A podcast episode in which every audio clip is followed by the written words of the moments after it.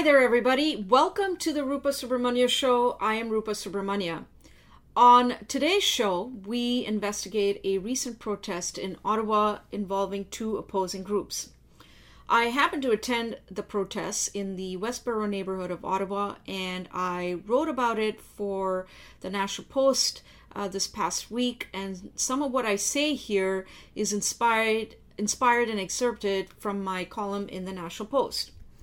So, this past weekend, this last Friday, in fact, a protest against gender ideology was organized by Chris Elston. Um, he's a prominent um, anti gender ideology activist.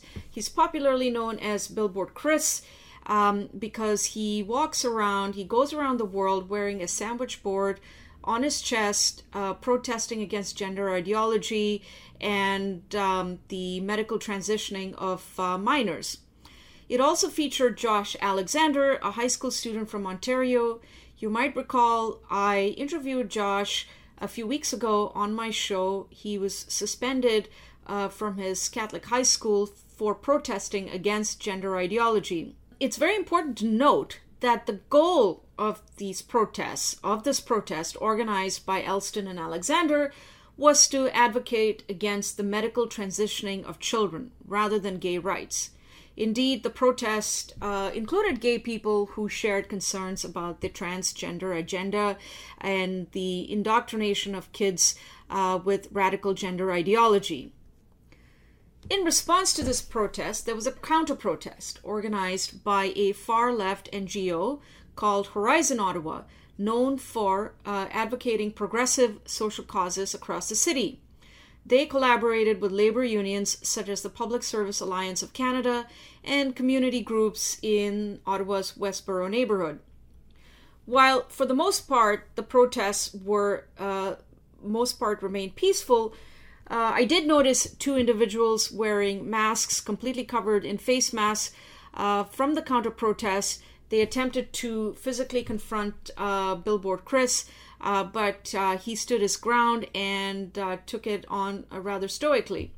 One of the things that struck me about the protests and the counter protests was the demographic makeup of these two groups. On the side opposing gender ideology, I saw a coalition uh, consisting of uh, people of color, devout Muslims and Christians, and children. It almost represented a cross section of Canada. In contrast, the counter protest was primarily led by masked white Canadians. Now, I point this out because I remembered something from the Freedom Convoy. One of the accusations made against the Freedom Convoy uh, from its critics was that uh, it comprised mostly of uh, white people, white Canadians, so therefore it must mean that the movement is far right and white supremacist. Um, it's it's really ironic that the progressive left which is often quick to label uh, causes they disagree with as being far right because it mostly features white people, in this instance, found themselves facing a more diverse group opposing the transgender agenda. Now, these counter protesters seemed um, embarrassed by the fact that their supposed opponents included people of color uh, and also included socially conservative Muslims. This completely shattered the progressive narrative that they were the only ones standing up for minorities and fighting against uh, what Muslims perceive to be Islamophobia.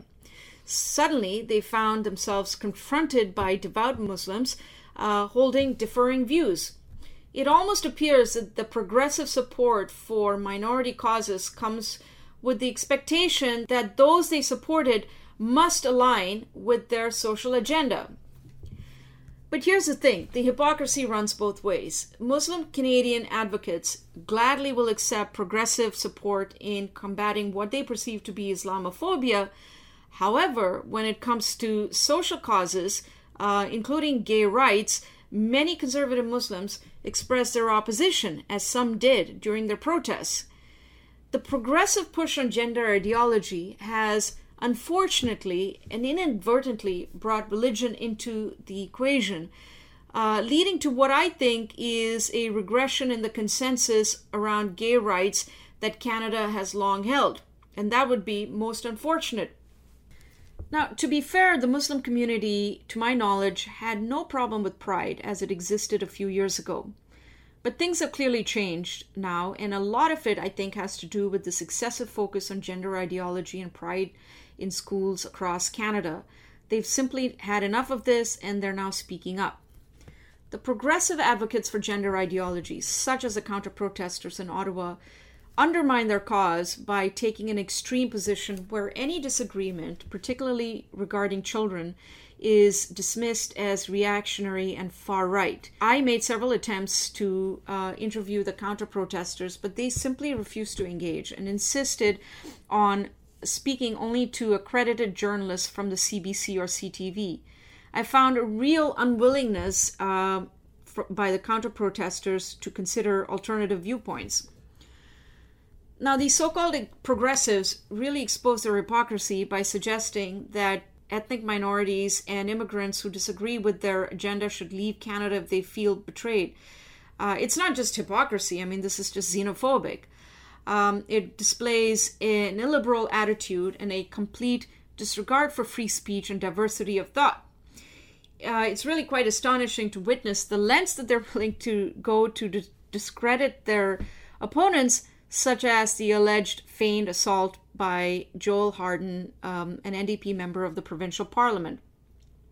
To my mind, this protest and the counter protest highlighted the hypocrisy and negative consequences resulting from the forceful promotion of gender ideology by the progressive left, especially in our schools.